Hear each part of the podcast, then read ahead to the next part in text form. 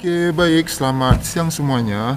Baik, kali ini aku ingin bahas sedikit tentang bagaimana sih kita memahami uh, kejadian buruk masa lalu dan bangkit dari pengalaman buruk itu. Nah, dalam hidup kita pasti ingin semuanya berjalan dengan lancar bukan? Baik dari segi pendidikan, karir, keluarga, dan lain-lain. Tapi pernah nggak sih kamu mengharapkan semua itu berjalan dengan baik, tapi itu malah menjadi pengalaman buruk buat kamu. Di luar ekspektasi, kamu mengharapkan itu adalah sebuah kejadian yang baik dan membuat kamu berprestasi, tapi malah dari kejadian itu kamu menjadi sebuah pengalaman yang paling gagal. Nah, pengalaman buruk ini semakin membuat kita tidak percaya diri dan merasa tidak berharga terus-menerus. Ketika terjadi pengalaman buruk ini, kamu akan putus asa hingga muncul pertanyaan-pertanyaan hmm, gimana ya cara saya bangkit dari pengalaman buruk ini? Nah, kali ini kita akan diskusi mengenai salah satu filosofi yang bisa menjawab pertanyaan-pertanyaan tadi, yaitu filosofi Kintsugi. Nah, pasti kawan-kawan sebagian sudah ada yang tahu apa itu filosofi Kisugi dan sebagian lagi masih sangat awam terhadap uh, filosofi ini. Nah, jadi kawan-kawan, filosofi ini adalah filosofi dari Buddha di Jepang. Filosofi ini menerapkan bagaimana memandang barang seperti gelas, piring, vas yang sudah pecah itu diperbaiki dan di, dihargai. Nah, bukannya barang seperti vas, piring, gelas yang sudah rusak itu mestinya dibuang, tapi justru barang yang rusak ini diperbaiki dan dihormati. Kok bisa ya? Nah, dalam filosofi ini mereka mencoba mereparasikan barang-barang yang rusak tadi itu ke setiap bagiannya pakai lem yang dilapisi emas mereka sama sekali tidak menutupi bekas pecahnya. Justru bekas itu dibuat semakin mencolok dan semakin bagus. Nah, ternyata kawan-kawan, nilai jual barang yang pernah rusak lebih baik daripada yang belum pernah setelah direparasi. Nah, proses reparasi inilah yang disebut dengan filosofi kintsugi. Kalau kita terapi di kehidupan kita, Barang yang sudah pernah pecah tadi menggambarkan kekuatan dan keindahan yang dibentuk dari kerusakan. Nah, Kisugi ini mengajarkan kita bagaimana membentuk keindahan dari ketidaksempurnaan. Dengan kata lain, bagaimana sih kamu bisa percaya diri, menghormati, dan melihat keindahan dalam dirimu sendiri, walaupun kamu tahu selama ini memiliki kekurangan dan menjalani hidup yang begitu buruk. Nah, kawan-kawan pasti bertanya, kenapa sih mesti filosofi Kintsugi? Nah, yang pertama, filosofi ini tidak membahas bagaimana melawan dan melupakan hal atau kejadian yang buruk tapi justru bagaimana kita bisa menerima pengalaman buruk itu menjadi begitu dalam dari diri kita. Nah, uh, pasti pernah merasakan uh, semakin ada suatu hal semakin kita untuk lupakan itu makin susah untuk move on. Nah, pernah kan, misalnya ingin melupakan dia, semakin kita mencoba untuk melupakan, maka kita akan semakin susah untuk move on dengannya. Masih teringat dengan bayang-bayang masih teringat dengan kejadian bersama dengannya. Sehingga membuat kita semakin tidak bahagia menjalani, menjalani hidup. Padahal dia itu bukan siapa-siapa kita lagi.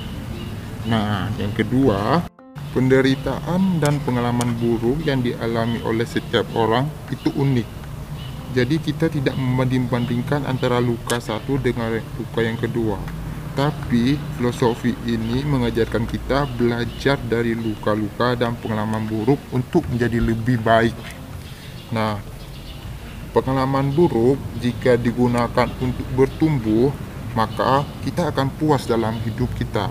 Sedangkan jika pengalaman buruk ini menjadikan kita kita jadikan sebagai alasan untuk stres, maka hidup kita akan buruk, bahkan lebih buruk dari sebelumnya. Nah, kawan-kawan, seperti itu sih dua alasan kenapa kita gunakan konsep kintsugi.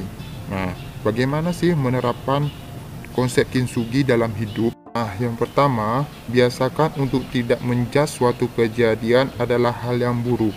Karena kita tidak tahu apakah kejadian itu baik atau memang tetap buruk untuk kita untuk efek jangka waktu yang panjang. Nah, kadang hal yang paling bermakna dalam hidup adalah kejadian buruk yang pernah kita alami. Contoh, dulu saya sangat ingin menjadi ketua UKM yang saya sudah persiapkan satu tahun sebelumnya. Dari semua kegiatan, rapat, dan kontribusi, waktu, uang, dan lain sebagainya, saya gunakan secara maksimal. Saya berikan kepada secara maksimal untuk UKM tersebut. Tapi, alhasil apa? Saya gagal menjadi ketua UKM pada saat itu. Ya, saat itu saya kecewa besar, baik untuk itu untuk UKM sebagai lingkungan maupun untuk diri saya sendiri. Tapi setelah itu saya aware, sadar kalau kita memanai ini sebagai pengalaman buruk, hal itu membuat hidup terasa semakin negatif. Kita terus menerus dalam kekecewaan. Kita akan menjalani hidup dengan kesedihan, hidup dengan kekecewaan, menyendiri, nangis, bahkan bisa jadi kalau kita tidak bisa mengontrol diri, itu bisa jadi kita sampai dengan membunuh diri kita sendiri. Nah, kawan-kawan, ketika terjadi hal yang tidak kita inginkan seperti ini, pada kita sudah mempersiapkan jauh-jauh hari. Nah, gimana saat ini kita harus seperti apa sih? Bagaimana sih cara bangkit dari pengalaman buruk tersebut sehingga kita tidak selalu dalam kekecewaan? Nah, yang pertama, Caranya, anggap ini sebagai awal dari kesuksesan. Anggap ini sebagai motivasi kamu yang akan menjadi lebih baik. Bahwa selama ini anggapan mereka itu untuk kita bahwa tidak pantas untuk menjadi ketua itu salah. Maka buktikan pada mereka bahwa sebenarnya aku mampu, tapi kalian keliru tidak memilih saya. Buktikan seperti itu. Motivasikan diri sendiri untuk terus berkembang, belajar, bahwa yang mereka anggap itu benar-benar salah, maka buktikan kepada mereka. Yang poin selanjutnya, anggap ini sebagai kesempatan belajar, entah itu awalnya baik ataupun buruk. Kalau memang berhasil, kamu dapat kesempatan melanjutkan apa yang kamu inginkan. Kalau itu pun gagal, ya tetap kamu punya kesempatan untuk belajar, mengevaluasi diri, dan cari cara lain dan perbaiki perbaiki diri sendiri untuk menjadi yang lebih baik.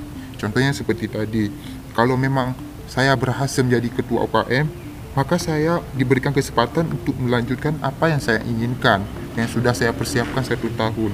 Tapi kalau memang saya gagal seperti saat ini, ya saya juga tetap punya kesempatan untuk belajar, mengevaluasi diri, cari cara lain untuk cari cara lain untuk berkembang, perbaiki diri, dan lain-lain sebagainya.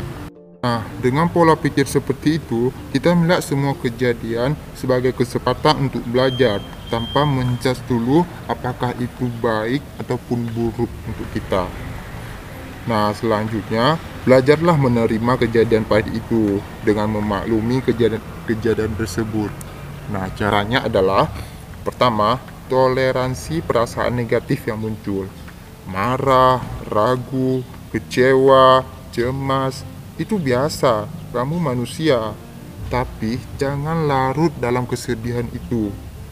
Emosi ini berguna untuk memahami sebab dan akibat dari kejadian yang kamu alami, sehingga kamu tahu kenapa sih saya gagal, kenapa sih saya tidak beruntung seperti mereka, dan dan kenapa hal itu terjadi dan ini bisa menjadi evaluasi kepada dirimu sendiri ke depannya.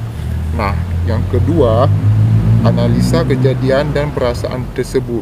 Apakah emosi saya, nangis, kecewa, dan lain-lain sebagainya, apakah itu rasional pikiran saya dan perasaan saya selama ini? Apakah waktu yang saya buang untuk menangis, sedih, kecewa, marah-marah, menyendiri, apakah itu sudah rasional dalam kehidupan saya saat ini? Nah, ambil waktu sejenak untuk menganalisa tersebut. Saran saya, carilah tempat yang tenang, tempat yang damai, seperti ke danau atau ke laut. Itu bisa membuat emosimu terkendalikan dan kamu bisa berpikir dengan jernih apakah hal tersebut memang sudah benar saya lakukan, apakah sudah ir irasional uh, yang saya lakukan atau malah sebaliknya. Nah, gitu kawan-kawan. Dengan melakukan step-step tersebut, kamu akan lebih memahami cara mengambil keputusan yang baik. Semoga konsep kintsugi ini bisa membantu kita memahami kejadian-kejadian yang buruk yang selama ini sebenarnya hal itu tidak begitu buruk jika benar-benar kita bisa pahami hal tersebut. At least jangan sampai diperbudak oleh lingkungan, keadaan, dan pikiran negatifmu untuk berkembang. Well, budak manusia setiap harinya. Terima kasih, sekian dari saya, Syakir.